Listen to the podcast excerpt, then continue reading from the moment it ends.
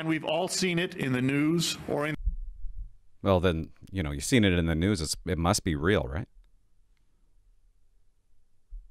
Speaking of news, sorry. This is not. Now that I've retired, the news drives me crazy. Hold on a second. I just want you to see it. It's not even any good. Like two seconds of this guy, okay? On the news, on global. So Mike Farnworth is mad at young people under the age of 40 who can't who don't die who aren't really dying from it. And the media is all over this, right? There's a there's been a spike.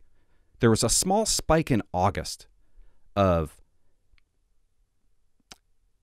people under 40 getting starting to get the COVID.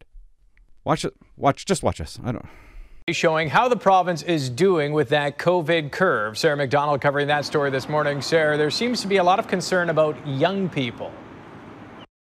There seems to be a lot of concern about young people. young people. He's talking about himself. He does. You're the young person, man. He looks under 40.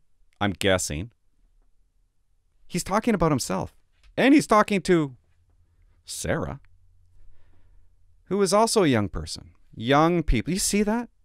That drove me nuts. I, I just had to. Sh- the media. And what is that face he's making? Young people. And something Sarah. expect to hear about from health Hello, officials Sarah. today this afternoon. Young people, Sarah. Young people.